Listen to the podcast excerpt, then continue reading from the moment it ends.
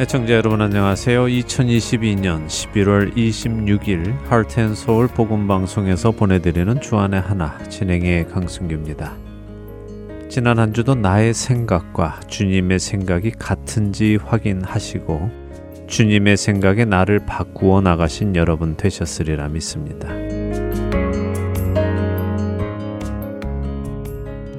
광고와 함께 오늘 방송 시작합니다. 봉사자를 찾고 있습니다. 버지니아 뉴포트 뉴스 지역에 있는 정화식품, 이마트 그리고 동양식품에 저희 할텐서울 복음방송 CD를 배치해 주시고 관리해 주실 봉사자를 찾고 있습니다. 버지니아주 뉴포트 뉴스 지역 정화식품 이마트 동양식품 주변에 살고 계시는 청취자 여러분들 중에 복음을 전하는 이 사역에 동역하고자 하시는 분 계시면 전화번호 602-866-8999로 연락 주시기 바랍니다. 감사의 계절이 왔습니다. 때로 우리는 마땅히 감사해야 하는 것들임에도 불구하고 늘 우리에게 주어져 있기에 감사해 하지 않는 것들도 많습니다. 잠시만 그것이 주어지지 않는다면 당장에라도 불편해지고 힘들어지고 또 심지어 목숨을 잃을 것들도 있지요. 빛과 공기, 물은 물론 사랑하는 사람들, 또 맡겨진 일, 좋아하는 음식, 그리고 이 모든 하나님의 은혜. 우리가 날마다 접하는 것들 중에 우리가 미처 감사할 조건이라고 깨닫지 못하고 있는 많은 것들이 사실은 감사할 조건이라는 것을 생각해 보는 기간이 되기를 소망합니다. 감사의 제목들을 고요한 가운데서 생각하시며 하나님께 감사드리는 우리가 되기를 바랍니다. 첫 찬양 함께 하신 후에 말씀 나누겠습니다.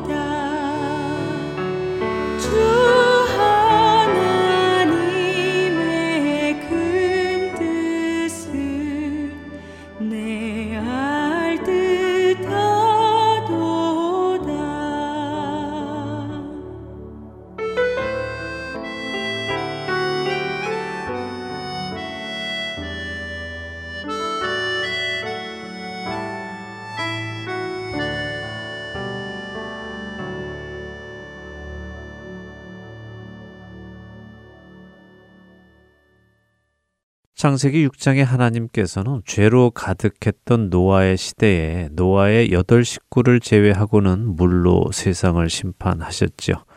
당대의 의인이었던 노아는 하나님의 은혜로 구원을 받았습니다. 방주에서 나온 노아와 그의 가족들은 하나님의 말씀을 따라 생육하고 번성하기 시작했습니다. 그러나 안타깝게도 사람들은 또다시 하나님을 떠나고 하나님을 대적하기 시작하지요. 하나님께서는 생육하고 번성하여 땅에 충만하라고 하셨는데 사람들은 창세기 11장에서 땅에 충만하기보다는 한 곳에 모여서는 벽돌을 견고하게 구워서 탑을 높이 쌓기 시작합니다. 돌 사이에 진흙을 바르지 않고 역청을 발라 물이 스며들지 않도록 만들지요. 하나님께서 분명히 다시는 물로 심판하지 않겠다고 약속하셨지만 그들은 하나님의 그 말씀을 믿지 않고 혹시라도 다시 온 세상에 홍수가 넘친다 하더라도 스스로를 물로부터 보호할 수 있는 높은 탑을 역청을 발라 지으려고 했습니다. 그러며 그들은 창세기 11장 4절에서 이렇게 말합니다. 또 말하되 자 성읍과 탑을 건설하여 그 탑 꼭대기를 하늘에 닿게 하여 우리 이름을 내고 온 지면에 흩어짐을 면하자 하였더니 온 땅에 충만하고 번성하라고 하셨지만 그들은 온 지면에 흩어짐을 면하자며 똘똘 뭉쳐 하나님을 대적했습니다. 하나님께서는 그런 그들의 언어를 흩으시고 그들을 온 지면으로 흩으십니다. 그리고는 그런 사람들 중 한 사람, 아브라함을 선택하셔서는 그에게 복을 주시겠다고 약속하시지요.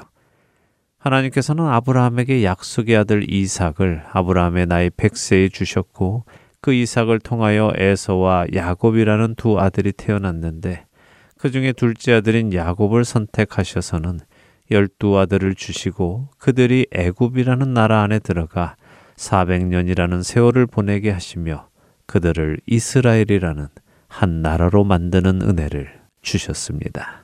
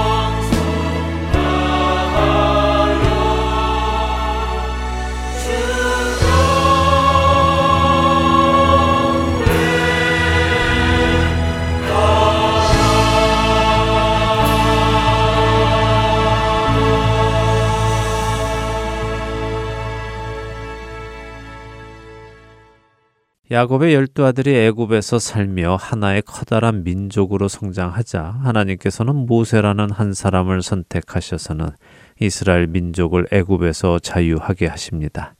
아브라함에게 약속하신 가나안 땅으로 그들을 이끌고 가시지요. 그리고 가나안 땅에서 이스라엘을 위해 친히 싸워 주시며 그 땅을 이스라엘 백성에게 주십니다. 그러나 이스라엘 백성들은 여전히 하나님을 온전히 믿지 못하고 또다시 반역하고 다른 신들을 섬기기도 합니다.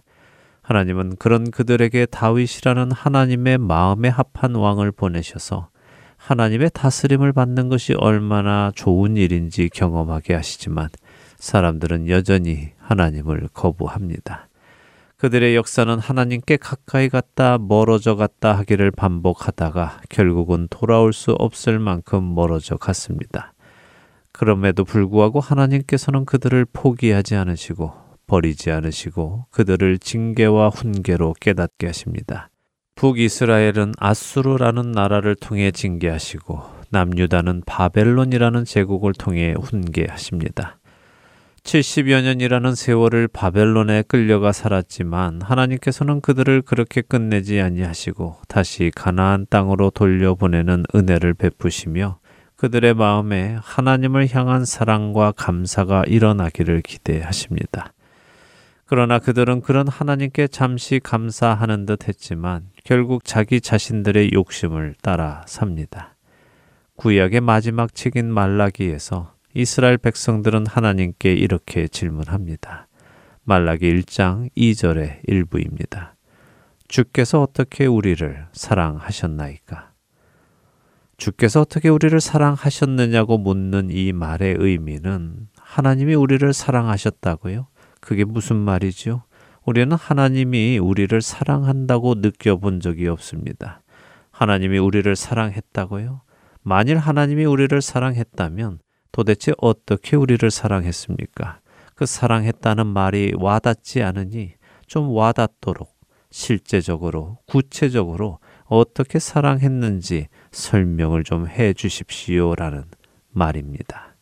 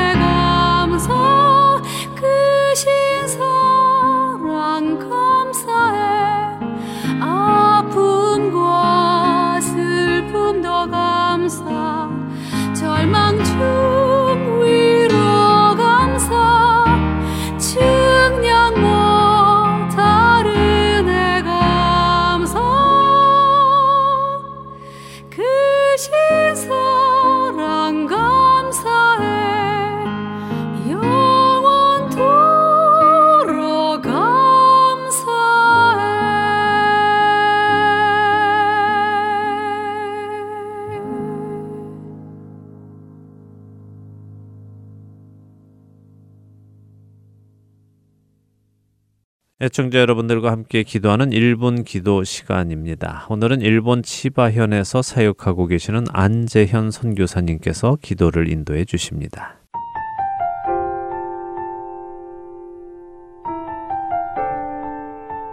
하트앤 서울 복음방송 1분 기도 시간입니다.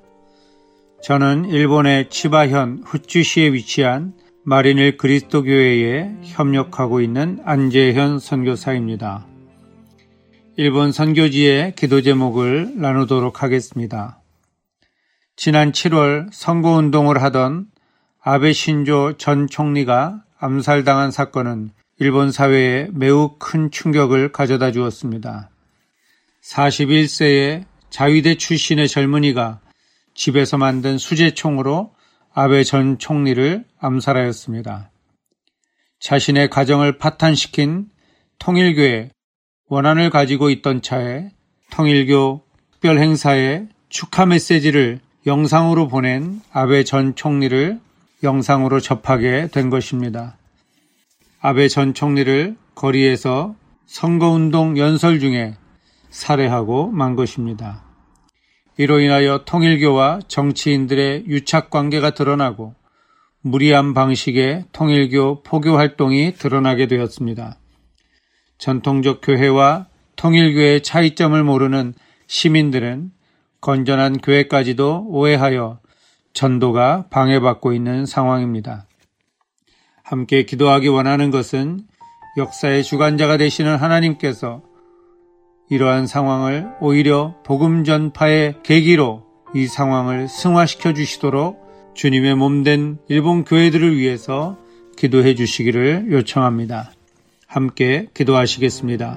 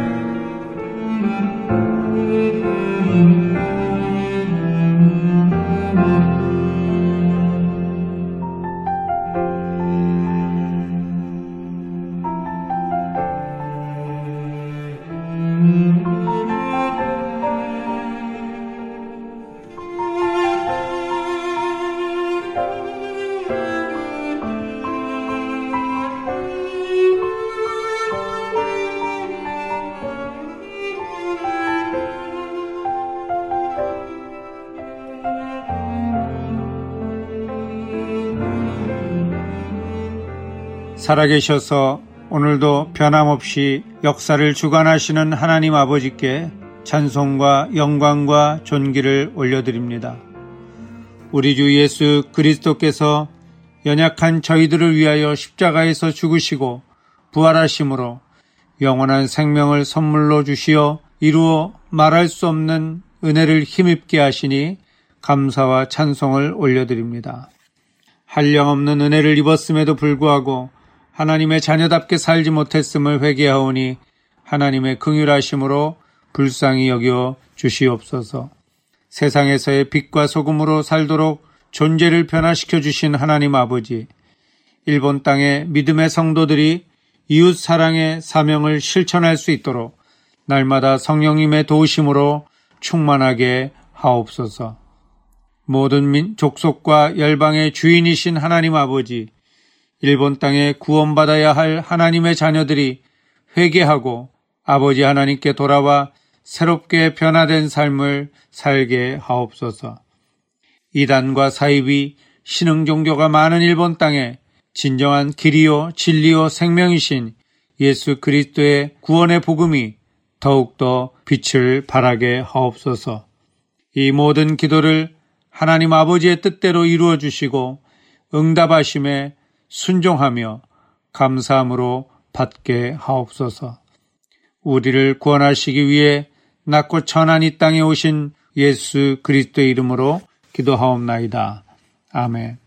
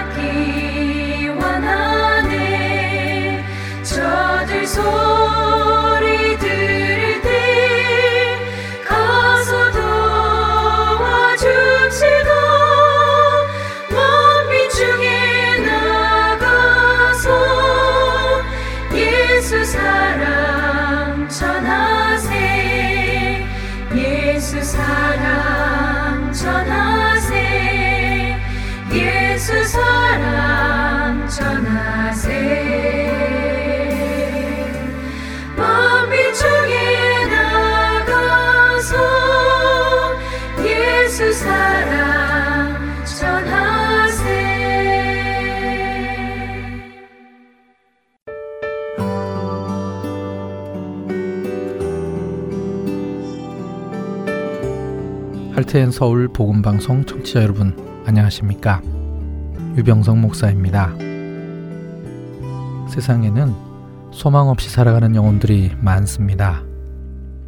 본 할텐 서울 복음 방송은 그렇게 소망 없이 살아가고 있는 이들에게 참된 소망이신 구주 예수 그리스도를 전하는 메신저입니다.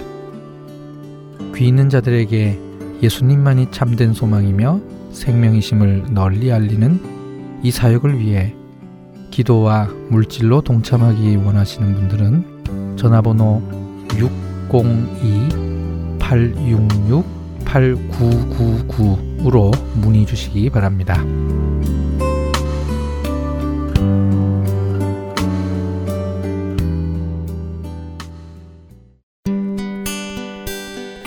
기쁜 소식 사랑으로 땅끝까지 전하는 아랜소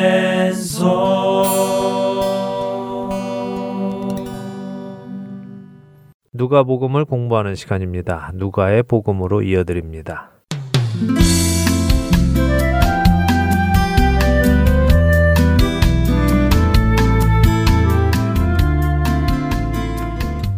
애청자 여러분 안녕하세요. 누가복음을 공부하는 시간입니다. 누가복음 진행의 함유진입니다. 네, 여러분 안녕하세요. 강순기입니다. 지난 시간 누가복음 22장 1절에서 20절을 보며 6월절 만찬을 제자들과 나누시는 예수님을 보았습니다. 네.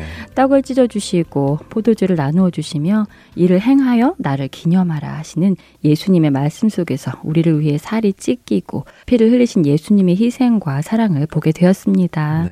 그리고 그런 속에서 사탄의 미혹을 받아 예수님을 팔기로 결정하는 가룟 유다의 모습도 보았고요. 그렇습니다. 그동안 지내오던 유월절과는 다른 유월절이 시작이 되었지요. 애굽에서 나온 것을 기념하는 유월절이 아니라 이제는 죄에서 자유하고 사망에서 자유하게 된 것을 기념하는 유월절이 시작이 되는 것입니다. 오늘 계속해서 누가복음 22장을 보도록 하겠습니다. 먼저 21절에서 23절 읽어 볼까요? 네, 누가복음 22장 21절에서 23절 읽겠습니다. 그러나 보라 나를 파는 자의 손이 나와 함께 상 위에 있도다. 인자는 이미 작정된 대로 가거니와 그를 파는 그 사람에게는 화가 있으리로다 하시니 그들이 서로 묻되 우리 중에서 이 일을 행할 자가 누구일까 하더라. 네. 가롯 유다가 예수님을 팔 것을 말씀하시네요. 네, 예수님께서는 열두 제자 중에 한 명이 예수님을 팔 것이다. 다시 말해 배신할 것이다. 이렇게 말씀하시죠. 그런데 22절에 보니까 예수님께서 중요한 말씀을 하십니다.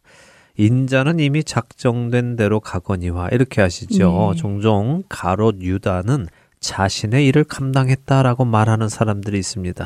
그러니까 자신에게 주어진 악역을 음. 잘 감당했다고 말하지요. 그게 무슨 말인가요? 자신에게 주어진 악역을 잘 감당했다뇨. 예, 뭐 누군가는 예수님을 팔아야 하는 역할을 감당해야 하는데 음. 가로 유다가 그 일을 했다는 것입니다. 누군가는 예수님을 팔아야 예수님께서 십자가에 달려 죽으시고 우리의 죄를 사해 주실 수 있는데 가롯 유다가 그 일을 감당했으니 그는 사실 죄가 없다라고까지 말하는 사람들도 있습니다. 아 정말요? 말도 안 되는 소리 같은데요. 네, 말도 안 되는 소리 네. 같지만 그렇게 생각하는 사람들이 있습니다. 가롯 유다의 명예를 회복해 주자 음. 하는 사람들이요 초대교회 때부터 지금까지도 있습니다. 네.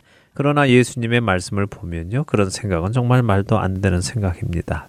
예수님은 이미 작정된 대로 가신다고 하시죠. 가롯 유다가 팔아 주어서 십자가에 가시게 된 음. 것이 아니라 원래 그렇게 십자가에 죽으시기로 하나님께서 작정하신 것입니다. 그 역은 꼭 가롯 유다가 아니어도 음. 누군가 했을 것이라는 네. 거죠. 가롯 유다가 없었다면 예수님이 십자가에서 죽지 못하셨을까요? 음. 그렇게 생각하니까 가롯 유다가 뭔가 대단한 음. 일을 한 것처럼 생각하는 것인데요. 그러나 예수님의 말씀을 보세요. 인자를 파는 그 사람에게는 화가 있으리라고 하시죠. 네. 이 말씀은 유다가 꼭 그 일을 하지 않았어도 된다는 말입니다. 그러나 그가 그 일을 한 것은 명백한 죄이고 그 죄에 대한 심판이 반드시 있다는 말씀이죠. 이렇게 예수님께서 너희 중에 한 명이 나를 배신할 것이다 라고 말씀하시자 제자들이 웅성웅성 합니다. 그런 말씀을 들으면 당연히 웅성웅성 하겠지요. 누가 그런 일을 할까 궁금해 할 것 같은데요. 네, 그래서 요한복음 13장에 보면요. 베드로가 예수님의 가슴에 안겨서 식사를 하던 요한한테 이렇게 머리짓을 음. 하면서 누군지 알아내라고 음. 하는 장면이 있습니다. 그리고 예수님은 요한에게 배신할 사람이 가로 유다인 것을 알려주시는 장면도 기록되어 있기도 합니다. 자, 어찌되었든 예수님은 이제 열두 제자 중 누군가가 예수님을 팔 것이라고 하셨는데, 그런 예수님의 말씀에 제자들은 어떤 반응을 보이는지 좀 보지요. 24절에서 30절 읽어볼까요? 네, 24절부터 읽겠습니다. 또 그들 사이에 그중 누가 크냐 하는 다툼이 난지라. 예수께서 이르시되 이방인의 임금들은 그들을 주관하며 그 집권자들은 은인이라 칭함을 받으나 너희는 그렇지 않을지니 너희 중에 큰 자는 젊은 자와 같고 다스리는 자는 섬기는 자와 같을지니라 앉아서 먹는 자가 크냐 섬기는 자가 크냐 앉아서 먹는 자가 아니냐 그러나 나는 섬기는 자로 너희 중에 있노라 너희는 나의 모든 시험 중에 항상 나와 함께 한 자들인즉 내 아버지께서 나라를 내게 맡기신 것 같이 나도 너희에게 맡겨. 너희로 내 나라에 있어 내 상에서 먹고 마시며 또는 보좌에 앉아 이스라엘 열두 지파를 다스리게 하려 하노라. 네. 저런 예수님은 제자 중 한 명의 배신으로 잡혀가실 것을 말씀하셨는데도 불구하고 제자들은 또 자기들 중에 누가 더 크냐, 누가 더 대단하냐, 아, 이런 것을 가지고 싸우고 있네요. 도대체 네. 이 제자들은 어떻게 이럴 수 있죠? 그렇죠. 예, 벌써 몇 번째죠. 예수님께서 죽으실 아. 것을 말씀하실 때마다 이들은 다투었습니다. 네. 누가 높으냐, 누가 예수님 오른쪽에 앉을 것이냐, 이것을 계속 다투고 있습니다.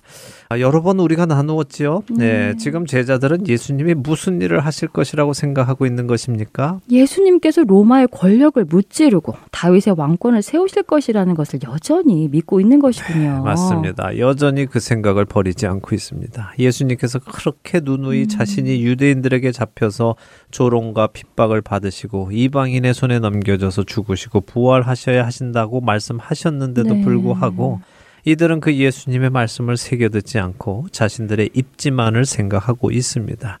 그래서 이제 정말 예수님이 왕으로 세워지실 시간이 가까이 왔다고 생각하면서 누가 더 높은 자리에 누가 더 힘이 센 자리에 앉을 것인가 다투고 있는 것이죠. 네. 그런 그들에게 예수님 말씀하십니다. 25절에 이방인들의 임금들은 그들을 주관하며 그 집권자들은 은인이라 칭함을 받으나 이렇게 말씀하시죠. 네. 이게 무슨 말씀인가 하면요. 이방인들의 임금들, 여기서는 사람들이 사는 세상을 말씀하시는 것인데요. 이 세상에서는 힘 있는 임금들이 사람들을 다스리고 그 위에 힘을 행사하면서도 자신들은 의인이라고 말하고 사람들로부터 그렇게 부르도록 한다는 말씀입니다. 네, 전에도 말씀하셨던 세상 나라의 가치관이군요. 네. 낮은 자가 높은 자를 섬기고 힘 없는 자가 힘 있는 자를 섬기고 하는 그 가치관이요. 그렇습니다. 제자들이 이렇게 자리 다툼을 할 때마다 예수님께서는 음. 이 가치관을 다시 상기시켜 주십니다. 너희들이 자꾸 자리 다툼을 한다는 것은 너희가 아직 세상 가치관을 가지고 산다는 것이다. 음. 하나님의 나라는 그렇지 않다는 것을 계속해서 교육시키고 계시죠. 우리도 마찬가지입니다. 여전히 오늘날 교회에도 이런 세상의 가치관, 낮은 자가 높은 자를 섬기고 힘 없는 자가 힘 있는 자를 섬기며 굽신굽신 해야 하는 가치관이 살아 있습니다. 그러나 이것은 멸망할 세상의 모습이지 구원받는 하나님의 백성들의 모습은 아닙니다. 하나님 나라 백성은 26절의 말씀처럼 큰 자는 젊은 자와 같고 다스리는 자는 섬기는 자와 같을지니라 하시죠. 여기 큰 자는 젊은 자 같고라는 말은요. 큰 자는 자신이 다른 사람들보다 더 어린 사람처럼 자신을 낮추어야 음, 한다는 음, 말씀입니다. 네. 내가 힘이 있다고 윗사람처럼 행동하면 안 된다는 말씀이죠. 이 부분을 꼭 기억하시고 나는 하나님 나라의 백성으로 살아가고 있는가 아니면 세상의 백성으로 살아가고 있는가 점검해 보시기 음, 바랍니다. 네. 예수님은 제자들을 다시 교육시키십니다. 내가 너희보다 큰 자인데 너희를 섬기러 왔고 이렇게 섬겨 왔고 이제 끝으로 내 목숨을 주고 너희를 섬길 것인데 너희도 그런 나를 본받아서 그렇게 섬기는 자가 되어라. 그러면 아버지께서 나라를 내게 주신 것 같이 나도 너희에게 나의 나라를 주어 다스리게 하겠다라고 하시죠. 예수님의 말씀을 또 읽어보겠습니다. 31절에서 34절 읽고 이야기 나누죠. 네, 31절부터 읽습니다.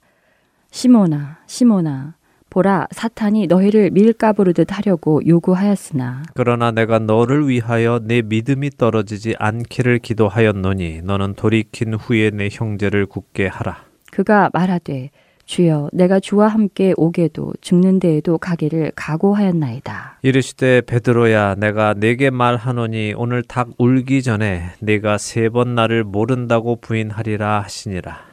아, 네. 베드로가 오늘 밤 예수님을 부인할 것을 말씀하시는 그 장면이군요. 네, 예수님은 베드로를 시모나 시모나 이렇게 부르십니다. 네. 시몬은 베드로의 옛날 이름이죠. 예수님을 만나기 전의 이름입니다. 네. 예수님께서는 요한복음 1장 42절에서 시몬을 보시며 네가 요한의 아들 시몬이니 장차 게바라 하리라라고 하셨습니다. 게바는 베드로의 아람어 이름입니다. 듣는 자라는 시몬이 돌이 되는 반석이 되는 게바 혹은 베드로가 되는 것이죠. 그리고 예수님은 베드로를 개바, 곧 베드로로 부르셨습니다. 근데 가끔씩 다시 그의 예전의 이름 음. 시몬이라고 부르실 때가 있습니다. 언제일까요? 그의 믿음이 부족하고 그가 예전의 모습으로 돌아갈 때 그렇게 부르시는 것이군요. 맞습니다. 예수님께 부름받아 나온 그 믿음직한 반석 베드로가 다시 자신의 예전의 모습을 보일 때 예수님은 그를 시모나라고 부르십니다. 네. 예수님께서 베드로를 시모나 시모나 부르시면서 사탄이 너희를 밀가부르듯 하려고 요구했다라고 하십니다. 베드로만 요구한 음. 것이 아니라 너희 곧 모든 제자들을 포함하는 것이죠.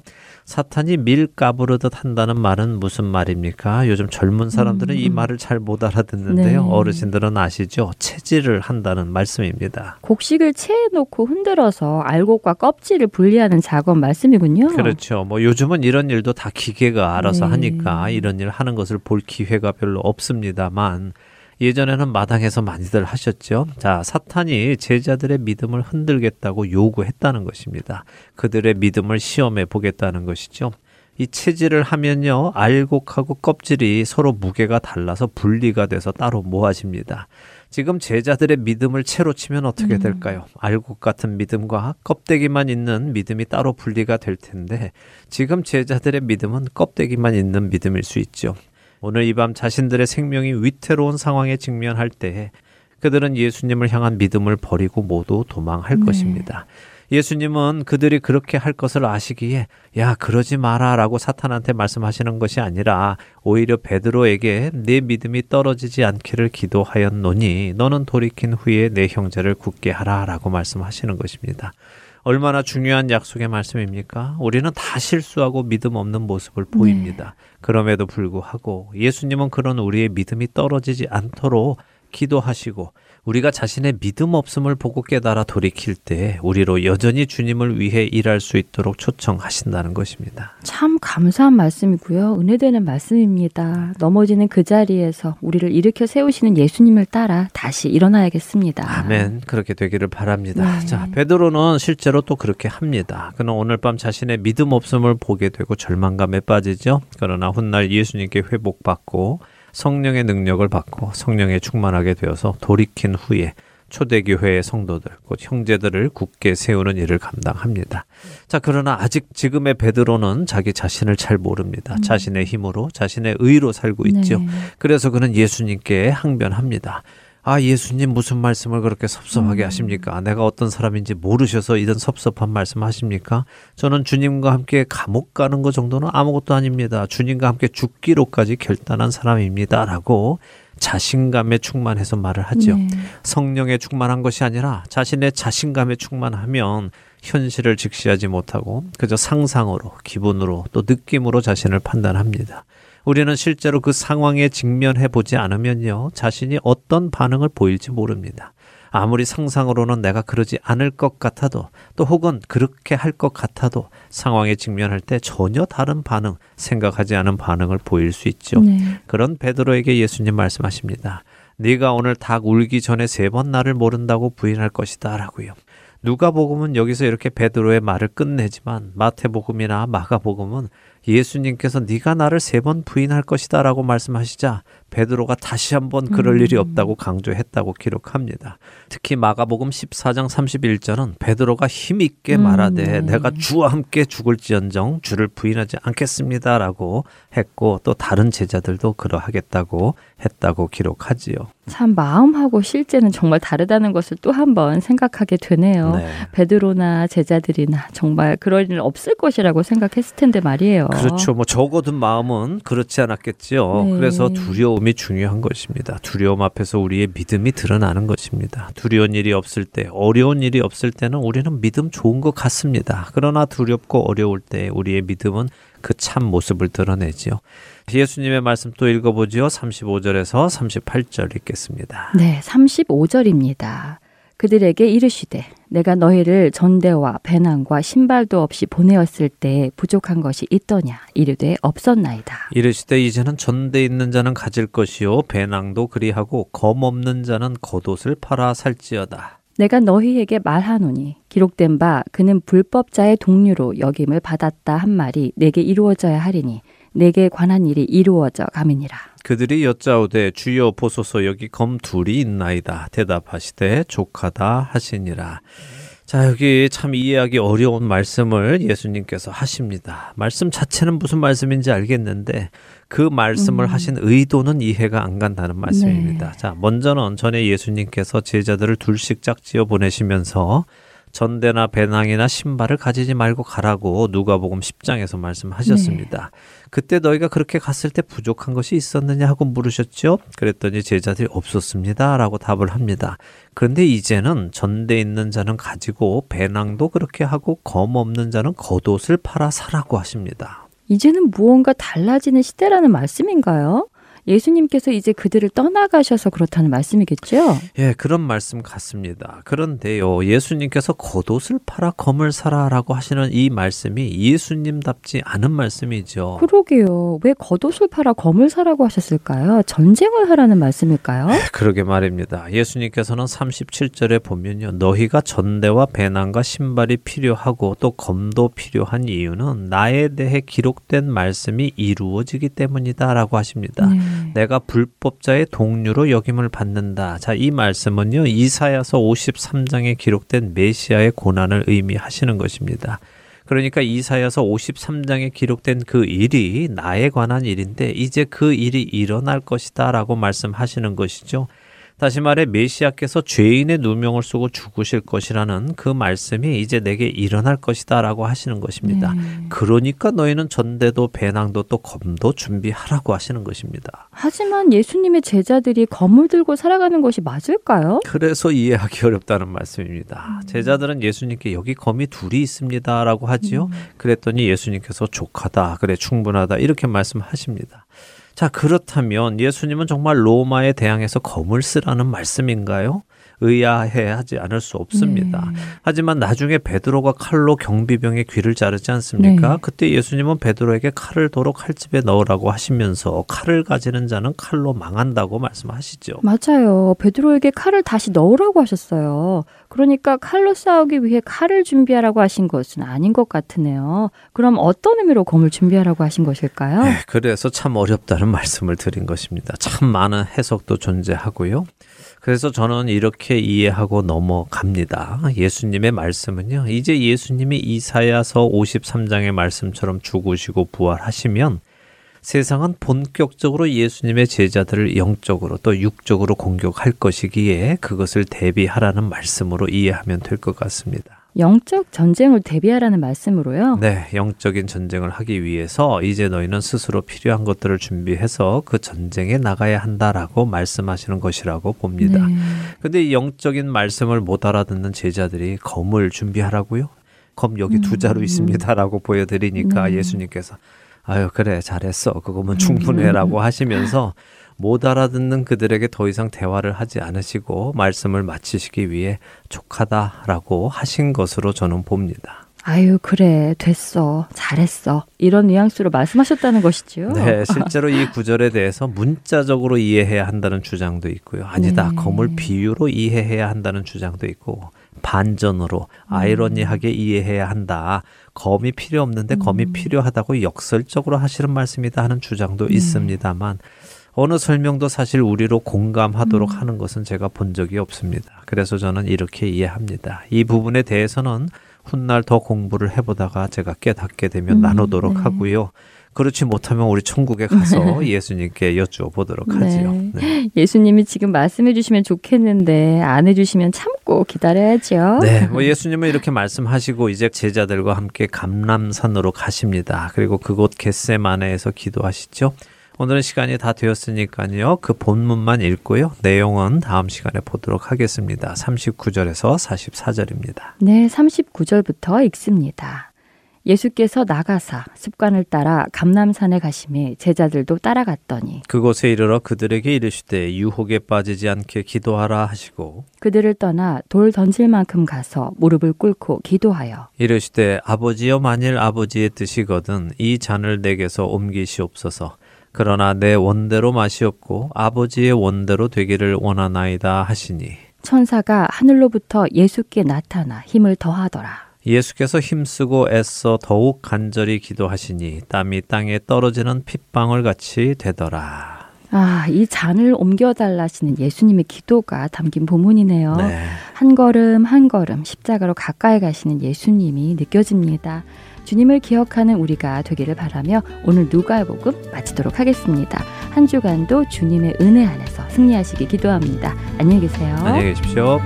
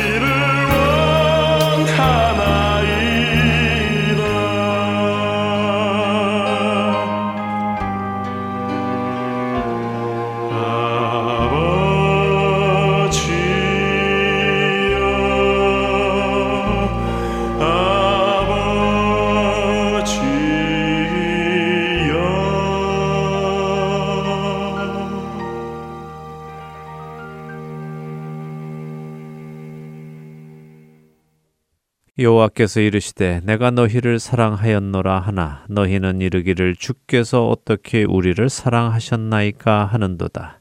말라기 1장 2절 상단부의 말씀입니다. 하나님께서는 이스라엘 백성들에게 내가 너희를 사랑하였다라고 말씀하시는데 이스라엘 백성들은 하나님이 우리를 사랑하셨다고요? 언제요? 라고 묻고 있습니다. 하나님께서는 아브라함을 택하셔서 그의 자손을 통해 이 이스라엘을 만드시고 그들의 하나님이 되셔서 지금까지 그들을 품으시고 보호하시고 양육해 오셨습니다. 그런데 이스라엘 백성들은 언제 하나님이 우리를 사랑했느냐고 묻고 있습니다. 이스라엘 백성들은 왜 하나님께 이렇게 질문을 했을까요? 사실 말라기서가 쓰여진 정확한 연대는 알 수 없지만 많은 학자들은 바벨론 포로 시기 이후에 예루살렘으로 돌아온 에스라와 느헤미야 시대 즈음에 쓰여진 것으로 생각을 합니다. 그 당시 예루살렘의 사정은 비록 예루살렘 성벽이 재건되고 성전이 재건됐지만 그들에게는 아직 부흥이 찾아오지는 않았고 피폐한 예루살렘은 먹고 살기 힘든 때였습니다. 이스라엘 백성들의 마음 속에는 하나님이 자신들을 사랑한다면 왜 이 예루살렘을 이렇게 피폐하게 내버려 두시는가? 하나님이 자신들을 사랑한다면 왜 그 머나먼 바벨론에 끌려가서 그렇게 고생하게 하도록 내버려 두었는가 하는 의문들이 있었습니다.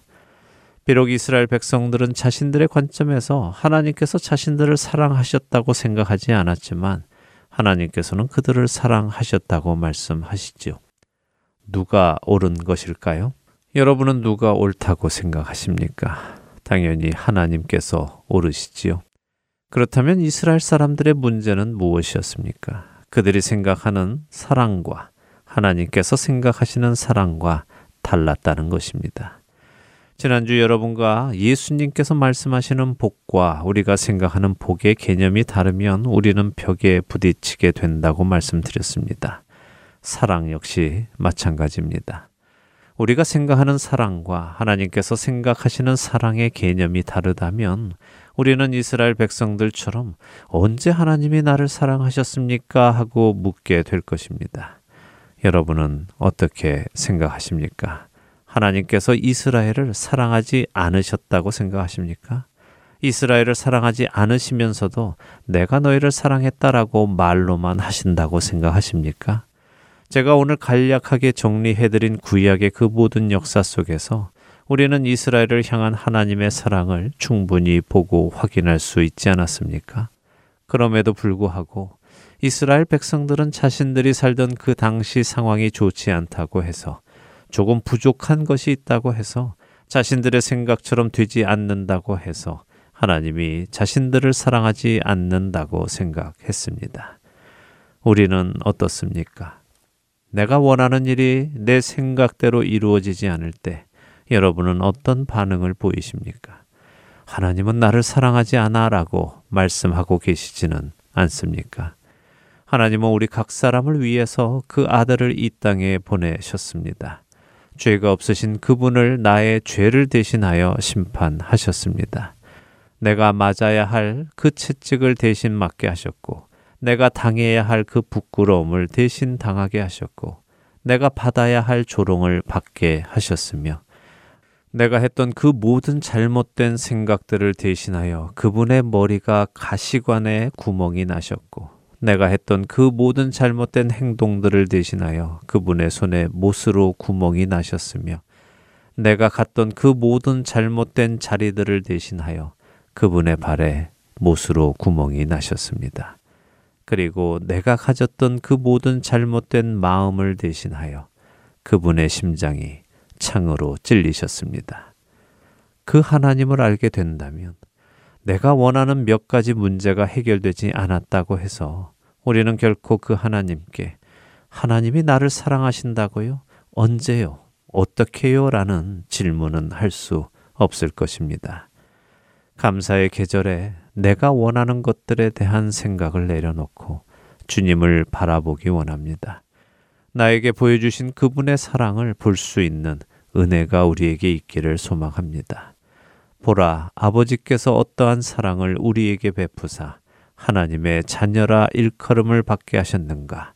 우리가 그러하도다. 요한일서 3장 1절 상단의 말씀입니다.